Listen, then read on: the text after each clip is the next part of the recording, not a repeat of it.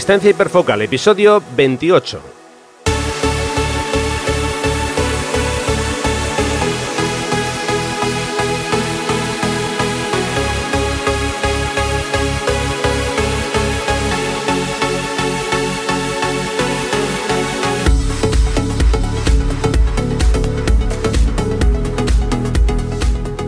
Hola, ¿qué tal? ¿Cómo estamos? Bienvenidos a un nuevo episodio de Distancia Hiperfocal, el podcast de fotografía de paisaje y viajes. Soy Rafa Irusta, fotógrafo especializado en fotografía de paisaje y un día más está conmigo Sandra Vallaure, fotógrafa, viajera y responsable del podcast Destinos y Faca. Hola Sandra, ¿qué tal? ¿Cómo va eso? Pues aquí luchando contra el frío con el radiador a, toda castaña intentando, pues eso, evitar las inclemencias del tiempo que las tengo más dentro de mi casa que, fuera. sí, claro, ahora como estamos entre tormentas de, inviernos y todas estas cosas, eh, en fin, que parece que, va a venir, no sé, el, fin del mundo, simplemente que hace frío, que es que estamos en invierno, ¿no? Digo yo. Vamos. Sí, sí, sí. Yo creo que eso y que ya, eh, como está a punto de estrenarse la última temporada de Juego de Tronos, pues que eso, que vienen ya los de detrás del muro y, vamos, que los tengo aquí dentro de mi casa, vamos. bueno, hoy vamos a hablar sobre ética y conservación en fotografía de paisaje y también vamos a conocer, como siempre, cada 15 días, a un nuevo fotógrafo que nos va a traer Sandra. Eso será un poco más tarde, pero antes de empezar, quiero recordaros que tenemos muy cerca el primer taller de fotografía de paisaje del año.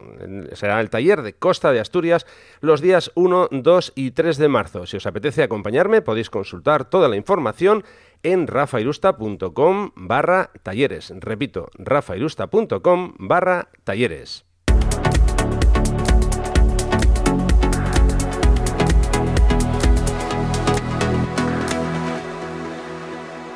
Venga, vamos ya con los contenidos de hoy. Como ya he dicho antes, eh, vamos a hablar sobre ética y conservación en fotografía de paisaje. Pero antes, ya sabéis, como siempre, recordaros que vais a tener todas las notas del programa en la dirección rafairusta.com barra episodio 28.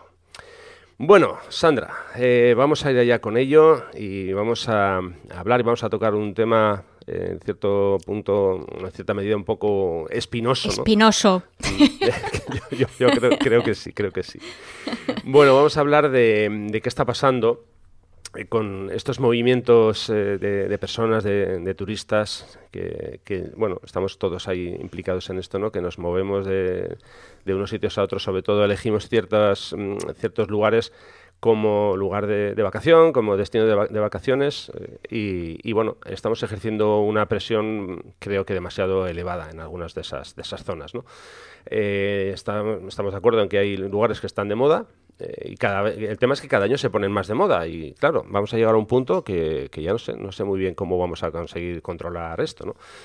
es indudable que mm, en parte en este, en este tema, en este asunto, tiene mucho que ver, creo yo, la, la, influencia y la presión de las redes sociales, porque, bueno, cada día que subimos una fotografía ponemos el lugar donde está hecha generalmente, ponemos una etiqueta y, bueno, pues eso, nos, como digo, está llevando a que haya ciertos lugares que, bueno, yo no sé hasta qué punto van a conseguir soportar tanta, tanta presión, tanta visita de, de eso, de la gente, de los turistas, ¿no?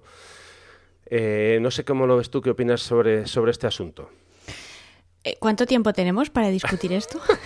bueno, vamos a intentar controlarnos un poquito, por lo menos para, dar algunas pequeñas pinceladas. Sí, porque yo creo que es un tema del que podríamos estar hablando varias horas y de hecho, como es un tema bastante polémico y que creo que mm, despierta eh, el diálogo y, un poco la, discusión, yo invito a todos los oyentes a que, bueno, pues que nos hagáis partícipes un poco de, vuestras opiniones, de qué es lo que pensáis sobre este tema, sobre lo que vamos a decir al respecto y, que, bueno, que os mojéis un poco y que, y que nos digáis también si, si, somos un poco talibanes del conservacionismo y, del no turismo de masa o no, porque efectivamente yo creo que en general estamos sometiendo al planeta a una presión brutal y evidentemente me incluyo porque yo soy culpable y, y partícipe de ello. Estoy de acuerdo contigo en que el tema de las redes sociales evidentemente es perjudicial en, en, este sentido, pues porque hoy en día es muy fácil averiguar dónde ha hecho un determinado fotógrafo una, fotografía, incluso si no lo pone el propio fotógrafo, pasando un ratito en, Google Earth, al final terminas, terminas descubriéndolo, más o menos.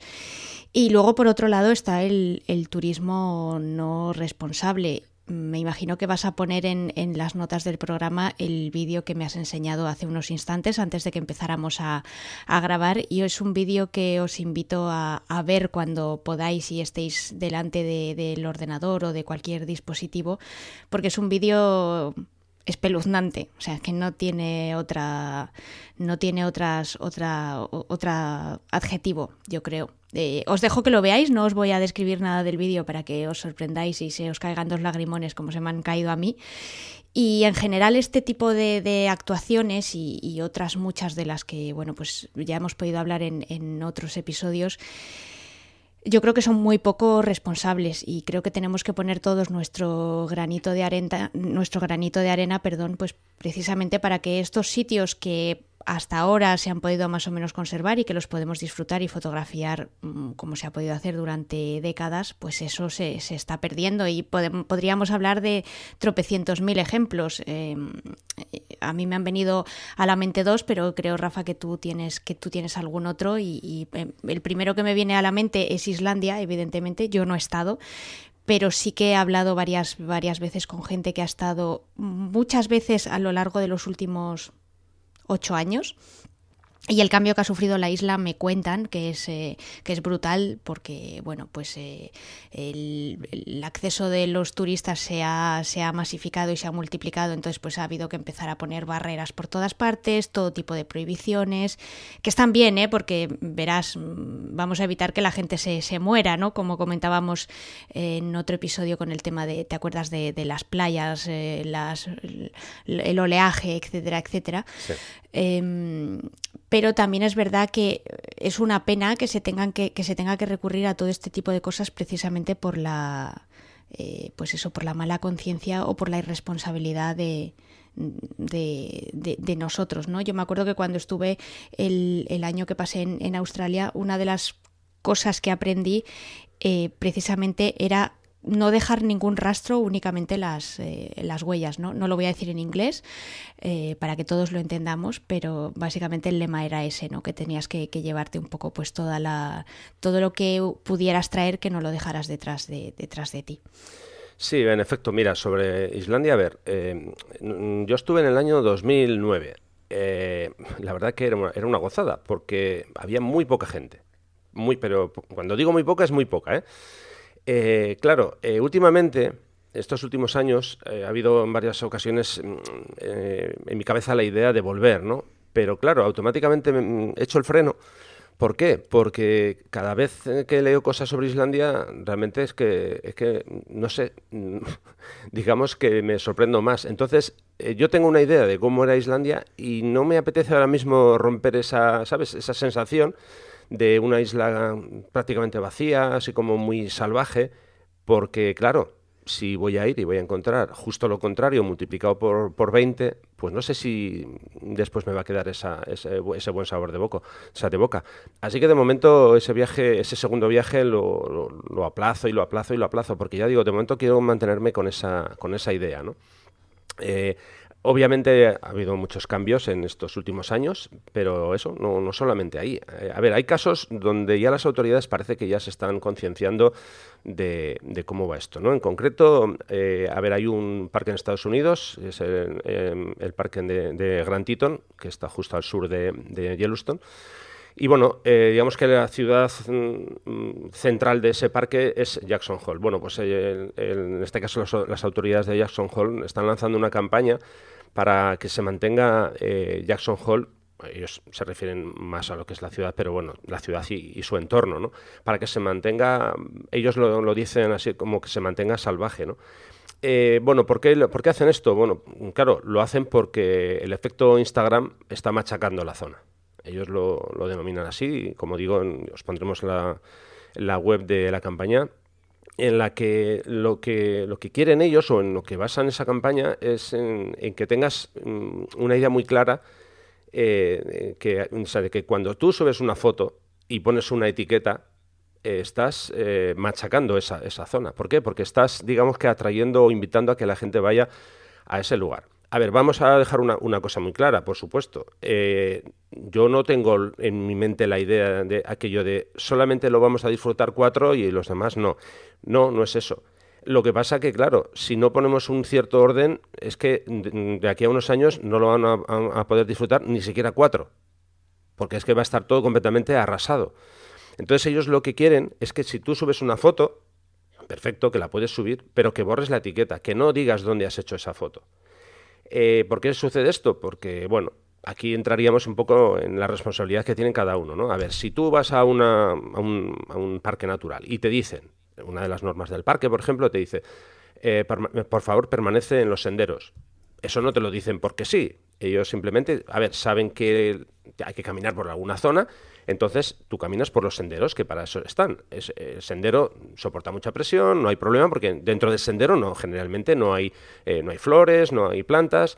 Pero claro, a, vamos, a, un metro del sendero ya tienes flores y tienes plantas. Claro, si tú te sales de, esa zona y vas pisando por donde te dé la, gana, eh, al final, como digo, te estás cargando toda, toda esa zona, ¿no? Entonces ellos lo que, lo que piden es eso, que por favor, si vas a subir una foto, que les parece genial, que hagas publicidad de la zona, claro que sí, pero que sea responsable y que esas etiquetas, que las borres.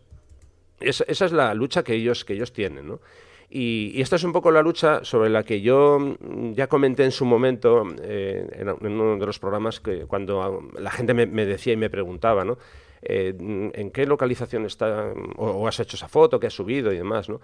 Y es curioso porque hace unos días, eh, me, bueno, me comentaron sobre una fotografía que subí en Instagram y hubo un, entiendo que es un oyente de, del podcast, eh, porque me hizo un comentario que me, gustó mucho. Me lo tomo, a, me lo tomo a, risa porque es que, es que no, no, puedo hacer otra cosa, ¿no? Bueno, alguien me preguntó que dónde había hecho la foto y yo le contesté. Obviamente le di una respuesta genérica, porque yo es que creo que ya lo he dicho más veces, yo no doy los puntos GPS a nadie, pero no porque es un secreto de Estado, no, es que considero que, que, a ver, la gente tiene que buscar por sí mismo eh, lugares para perderse en el monte, para encontrar, eh, entre comillas, esas maravillas que tenemos ahí, ¿no? Y yo creo que pierde toda la gracia si yo te digo, mira, pues vete con el GPS a este punto que lo vas a encontrar fácil. Bueno, el caso es que esa persona me, me, preguntó que dónde había hecho la foto y le dije, pues ya no recuerdo, imagínate, porque no recuerdo ahora mismo, ¿eh? pues suponte que, que, era de Gorbea la foto y le dije, pues la foto está hecha en Gorbea. Y entonces un segundo usuario entró y le dijo, ¿lo llevas claro?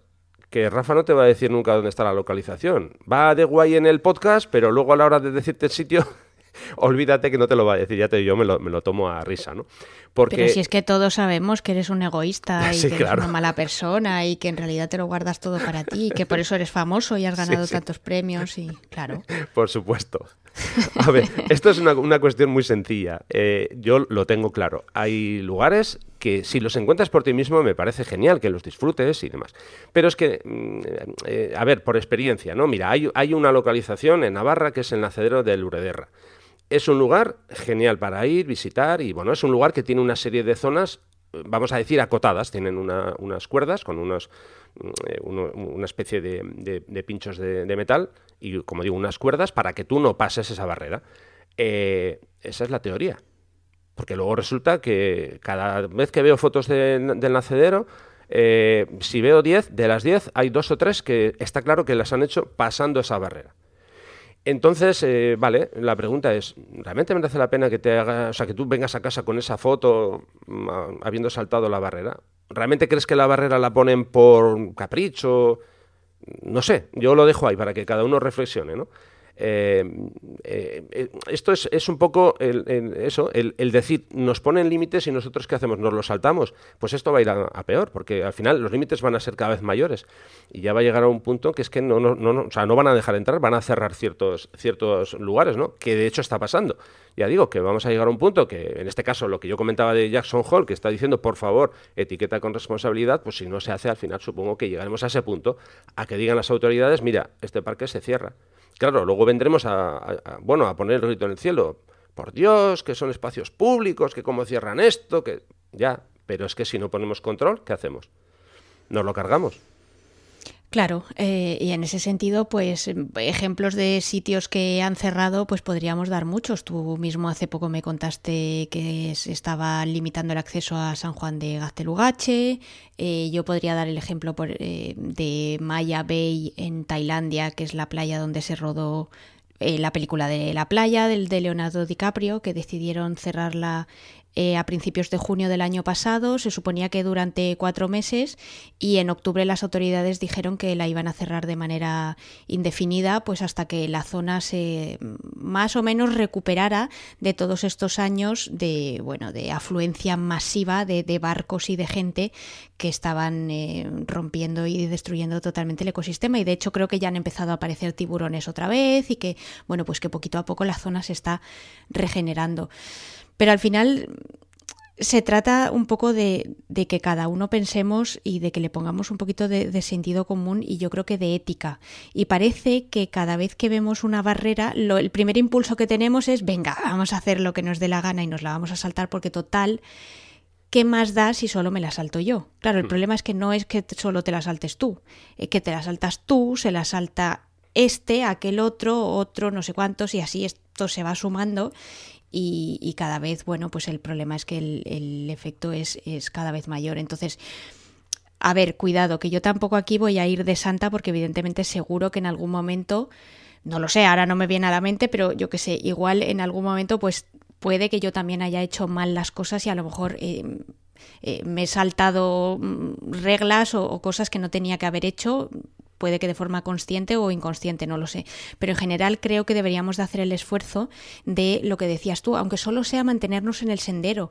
Em, en, sitios como, vuelvo a insistir, Australia o por ejemplo Nueva Zelanda, donde la visita a los parques nacionales se hace de forma totalmente autónoma, es decir, que no tienes ningún tipo de obligación de contratar a ningún guía, ni hacerlo en grupo, ni absolutamente nada, los, eh, los, departamentos de conservación de cada uno de los, de los dos países y los responsables de, del mantenimiento de los parques confían en tu buena fe y en que no vas a tirar el envoltorio de la chocolatina que te has tomado para reponer fuerzas, que evidentemente pues no vas a salirte del sendero ni vas a pisar las plantas y la, y la flora autóctona que hay y una serie de cosas que por desgracia pues muchos no lo respetan. Y claro al final pues eh, pues pasa lo que pasa. Y yo creo que es, es, muy grave porque el deterioro que están sufriendo la mayor parte de estos sitios ya no es solo el deterioro sino el ritmo tan vertiginoso al que se está produciendo y, qué es lo que y qué es lo que se va a quedar cuando ya no estemos no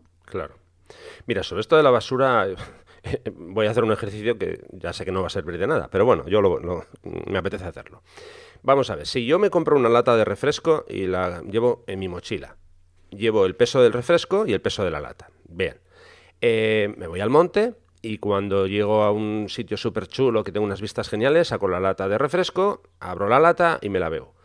Y el gesto puede ser o bien cojo la lata y la tiro al suelo, porque a la vuelta me va a pesar un montón, o la vuelvo a colocar en la mochila igual que he hecho antes. Eh, vamos a ver, insisto, si has hecho el trabajo, el esfuerzo de llevarte la lata llena, eh, no sé, ¿por qué no haces el mismo esfuerzo? Bueno, el mismo no, menos, porque la lata vacía, mm, vamos, va a pesar mucho menos. Pues no, hay que tirar la lata al monte, porque ya, está eso, el basurero público. Hay varios lugares donde yo he visto, bueno, pilas de basura que, dices, pero vamos a ver, insisto, has venido con, con la basura hasta, o sea, con, mejor dicho, con, con la botella hasta aquí y ahora tienes las santas narices de dejarla ahí en un rincón. Y bueno, tengo varios ejemplos. ¿eh? Podríamos hablar de, mm, por ejemplo, pues de la playa de Barrica. Eh, hay una zona en la parte de abajo, casi casi cuando ya llegamos a, digamos a, lo que es el, nivel del mar, donde bueno va mucha gente eh, el fin de semana en plan de botellón y tal. Bueno, allí las pilas de basura son increíbles. Encima, como ahora hay un problema con el acceso, eh, porque la escalera está rota, claro, los servicios de limpieza no bajan. ¿Qué sucede? Que la pila se está haciendo cada vez más grande. Entonces, bueno, pues nada. Y además con el efecto del mar de también muchas veces traer porquería de otros sitios por las corrientes, pues mm. claro, eso será. Sí, bueno, e, en este caso eh, el agua no llega hasta allí, pero bueno, tenemos la basura allí en una pila enorme, más la que, como dices tú muy bien, arrastra el mar en la zona, en la zona baja, ¿no? Entonces, no sé, eh, yo creo que, no, insisto, no cuesta tanto ya que te llevas la, lata llena que te la lleves a casa vacía, ¿no? Y, bueno, ya, ya digo que, en fin, que, que, no, ninguno somos santos, pero hombre, yo creo que podemos hacer un pequeño esfuerzo sobre, sobre este asunto, ¿no? Mira, hay un fotógrafo eh, americano que, está haciendo, bueno, pues en la medida de lo posible lo que él puede, ¿no? Y, ha lanzado una campaña de, de pegatinas, un poco para concienciar y en concreto tiene una pegatina que, a, su vez me parece que creo que también ha, hecho gorras, ¿no? Y una, una, de las campañas que dice es más o menos algo así como que déjalo mejor que como lo encontraste, ¿no? Esa es una, digamos, más políticamente correcta, pero es que hay otra que es muy, muy así a lo suyo, que dice directamente limpia tu mierda. Literal. Y es que, es que es así, por lo menos, o sea, la basura que tú vas a, digamos, a generar, llévatela, no la dejes allí. Que es que, insisto, que es que no, no, no cuesta tanto, ¿no? En fin, bueno, ahí lo, dejamos para, para no, que... No, no, pero además es que, verás, lo de, lo de la basura me parece, me parece fundamental. Y además, mientras lo estabas contando, pues me, me venía a la mente un, eh, una caminata que hice de, de cuatro días en, en Nueva Zelanda, una caminata larga, lo que llaman ellos una Great Walk, de, ya he dicho, durante cuatro días, que eran como unos 54 kilómetros o algo así, y una de las reglas imprescindibles que tienes que cumplir para hacer esa caminata es que te tienes que llevar toda la basura que generes. No puedes dejar nada. Eh, evidentemente, a lo largo del camino no hay nadie que te vigile, por lo tanto es tu responsabilidad, pero cuando llegas a los refugios y te encuentras con, los rangers, ¿no? con los, eh, no sé, guardabosques o como se les quiera llamar, eh, tú no te puedes imaginar la cantidad de veces que insisten y entonces pues ya, pues nada, pues yo durante cuatro días pues fui con mi mochila y en una parte estanca, en una bolsa apartada, pues ahí que iba llevando mi basura, basura que puede consistir en una cáscara de piel de plátano o papel higiénico, por ejemplo. Claro que he utilizado cuando he tenido que ir al baño mientras estaba en el campo. Y claro, al final, pues eso es, eh, eso es, en fin, eh, no es lo más agradable del mundo llevar eso en tu mochila, pero bueno, si te las apañas y lo aíslas y tal, pues eh, al final contribuyes a que esa misma caminata que hice yo hace tres años, pues hoy la pueda hacer otra persona y se lo encuentre igual de limpio.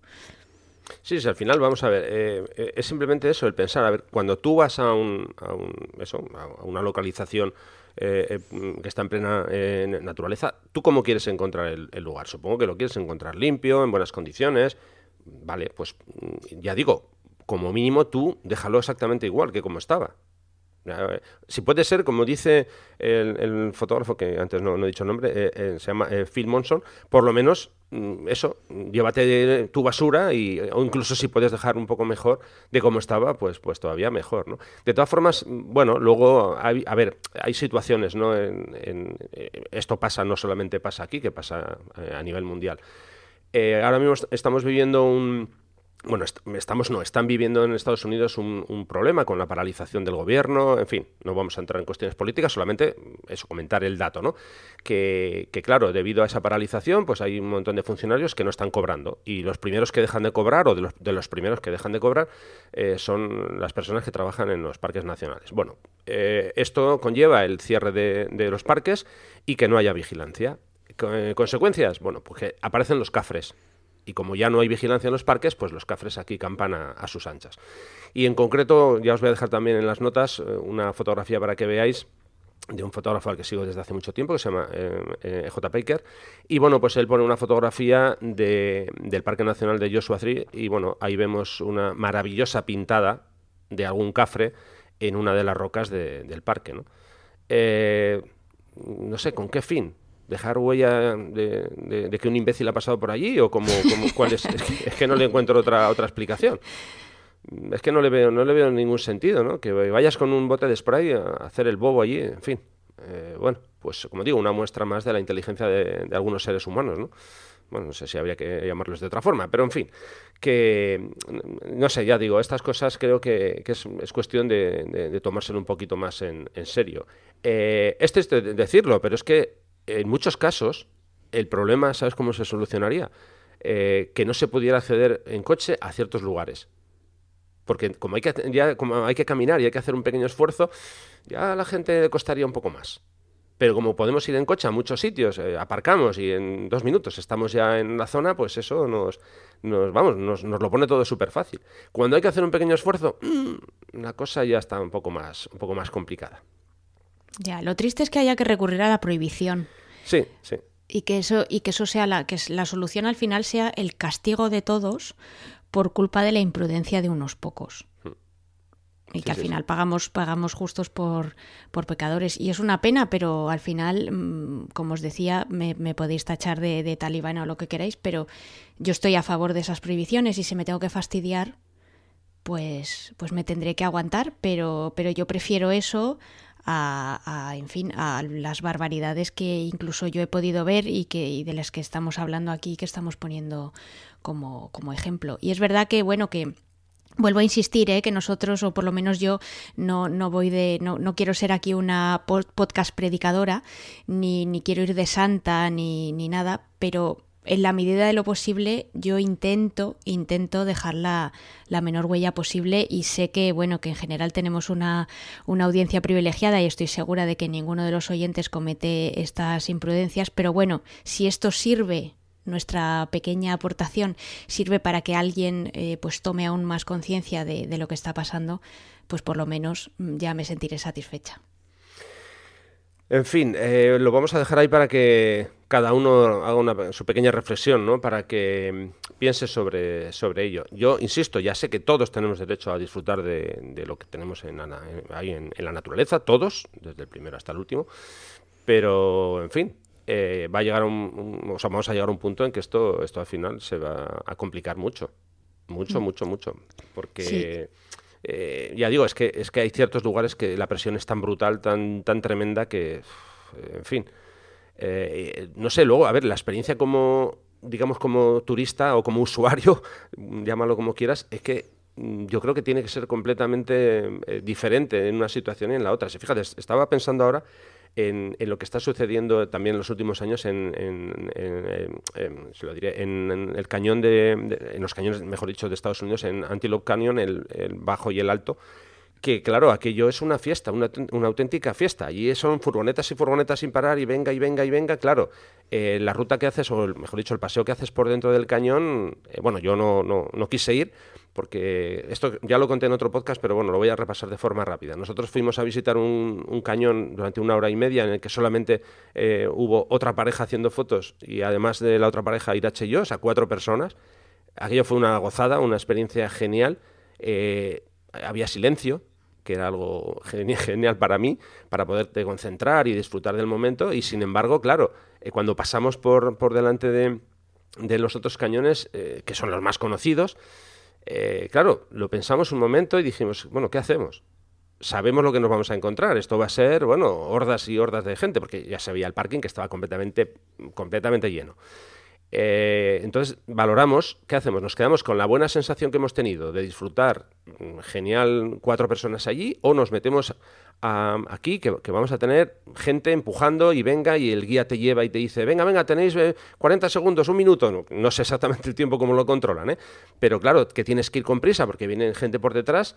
Entonces decidimos que no, que no queríamos visitarlo, sobre todo porque íbamos a tener esa sensación de, agobio, de que te viene alguien empujando por detrás para que, para que camines. ¿no?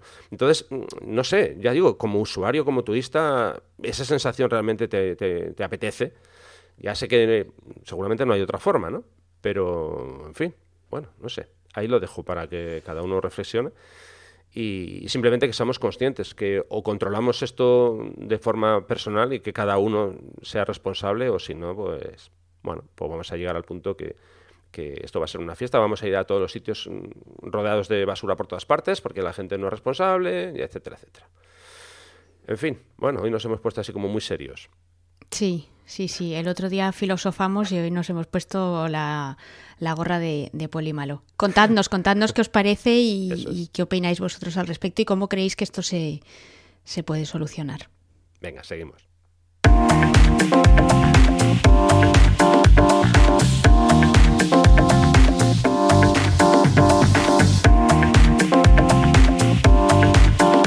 En Distancia Hiperfocal hablamos de viajes con Sandra Vallaure. Bueno, ya estábamos antes hablando de viajes, pero ahora vamos a, seguir hablando más todavía y centrándonos además en un fotógrafo. Así que adelante, Sandra. Bueno, pues hoy traigo un fotógrafo que más que fotógrafo de viajes, yo creo que lo que es es un fotógrafo comprometido y creo que mm, pegaba para la temática de, este episodio. Y sobre todo espero que, no sea una sorpresa para muchos de vosotros y que sea un fotógrafo que ya conocéis y del que seguís su trabajo porque, en fin, parece que todo en todos los episodios digo lo mismo, pero es que es verdad, merece la pena seguir su, seguir su trabajo. Y además creo, Rafa, que en tu caso es un viejo conocido, ¿no? Sí, sí. Vale. Bueno, pues esta, en este episodio os traigo a un fotógrafo que se llama Brent Stirton. Es un fotógrafo sudafricano que nace en el 69, cuando, bueno, pues por desgracia Sudáfrica estaba sumida en pleno apartheid y como os podéis imaginar, pues crecí y se cría en un, en un entorno completamente segregado donde, bueno, pues fundamentalmente se relaciona con, con gente de raza blanca. Él mismo cuenta en una, en una entrevista cómo su vida cambia tras realizar el, servicio militar, pues porque durante este, esta época de su vida mm, por fin se relaciona con gente de, raza negra y, y, comprende cuáles son las implicaciones y, cuáles son los graves problemas que, que tiene el apartheid. Tal es su eh, impacto, eh, o digamos que tal es el, cambio que sufre su vida, que decide convertirse en, periodista y mientras eh, cursa sus estudios universitarios, pues empieza a trabajar en, un medio como redactor. Él cuenta en, una entrevista cómo durante esa época pues, los enfrentamientos entre dos de los principales partidos políticos sudafricanos eran constantes, había muchísima violencia en el país y bueno, como él trabajaba en Durban y la mayor parte de los fotógrafos estaban en Johannesburgo y ya bastante tenían con, lo que tenían, decide comprarse una cámara de segunda mano y empezar a ilustrar con sus propias fotografías los artículos y las crónicas que, él escribía. A partir de ahí empieza una relación de amor con el mundo de la fotografía, decide abandonar todo lo que es la parte de, redacción y bueno, eh, empieza una carrera y una, digamos que una, un desarrollo de, un talento eh, totalmente descomunal. Mm, si tuviera tres o cuatro horas os detallaría su currículum, pero la verdad es que eh, en fin, sería, sería imposible em, resumir pues todos los medios para los que ha trabajado, las organizaciones también con las que ha trabajado, eh, pues para que os hagáis una idea, el, Foro Económico Mundial, la Fundación de Bill Gates, la Fundación de los Clinton, eh, ha sido nueve veces premiado por el World Press Photo, en fin, es que ya os digo que es que sería muy muy largo.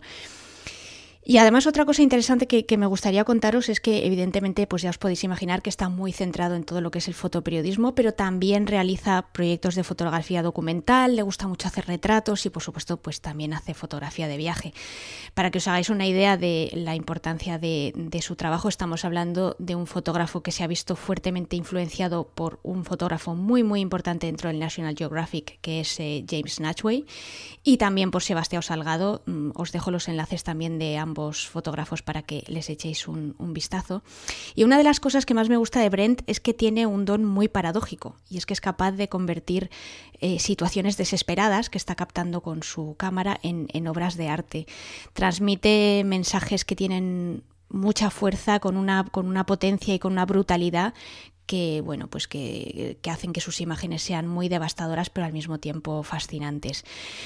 Y como decía cuando estaba empezando esta sección, pues evidentemente es un fotógrafo muy, muy comprometido, que ha trabajado en todo tipo de proyectos, pues eh, con gente enferma de SIDA, eh, eh, contra la caza furtiva, eh, con gente marginada socialmente, porque por ejemplo es albina, eh, en fin, os podría detallar una, una multitud de, temas también infinita y, todos, todos y cada uno de ellos merecen pues la atención del, espectador, que es lo que él busca y lo que él trabaja. Por eso hace muchas veces proyectos de, de tipo humanitario o también relacionados con el conservacionismo. ¿no?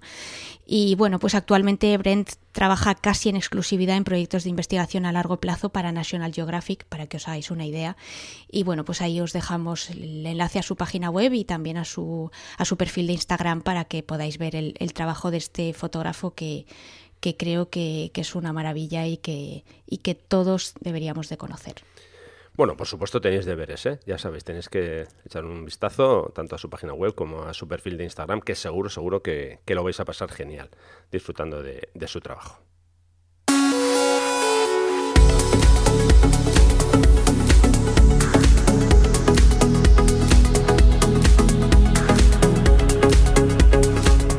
Bueno, pues nada, que ya hemos llegado al final. Hoy ha sido un episodio así un poco intenso, un poco más serio quizá de lo habitual, pero de vez en cuando yo creo que hay que ponerse serios también, ¿eh? Sí, eh, esta, esta vez no me he metido mucho contigo, la verdad. Estoy de suerte. Estoy de suerte. Supongo que ya me tocará en el, siguiente capítulo, que por cierto, ya lo dijimos, pero bueno, va a ser nuestro aniversario, nuestro primer año con vosotros. Así que me imagino que en el próximo ya, ya tendré mi ración doble, seguro. bueno, ya sabéis que esto, esto va por rachas. Sí, sí, sí, sí. Bueno, pues nada, cuando quieras nos vamos eh, despidiendo. Sí, fenomenal. Pues nada, ya sabéis que como siempre podéis dejar eh, vuestras opiniones al respecto de este episodio, tanto en la caja de comentarios de, las notas del programa como a través de las redes sociales. En el caso de Rafa, a través de Instagram en su usuario Rafa Irusta. Y en el caso de Twitter, pues para Rafa también citándolo como Rafa Irusta y en mi caso citándome como Vayausa, VA, dos L's, A, U. Eso es genial. Por supuesto, daros a todos las gracias por bueno, ese feedback que nos enviáis, vuestros comentarios.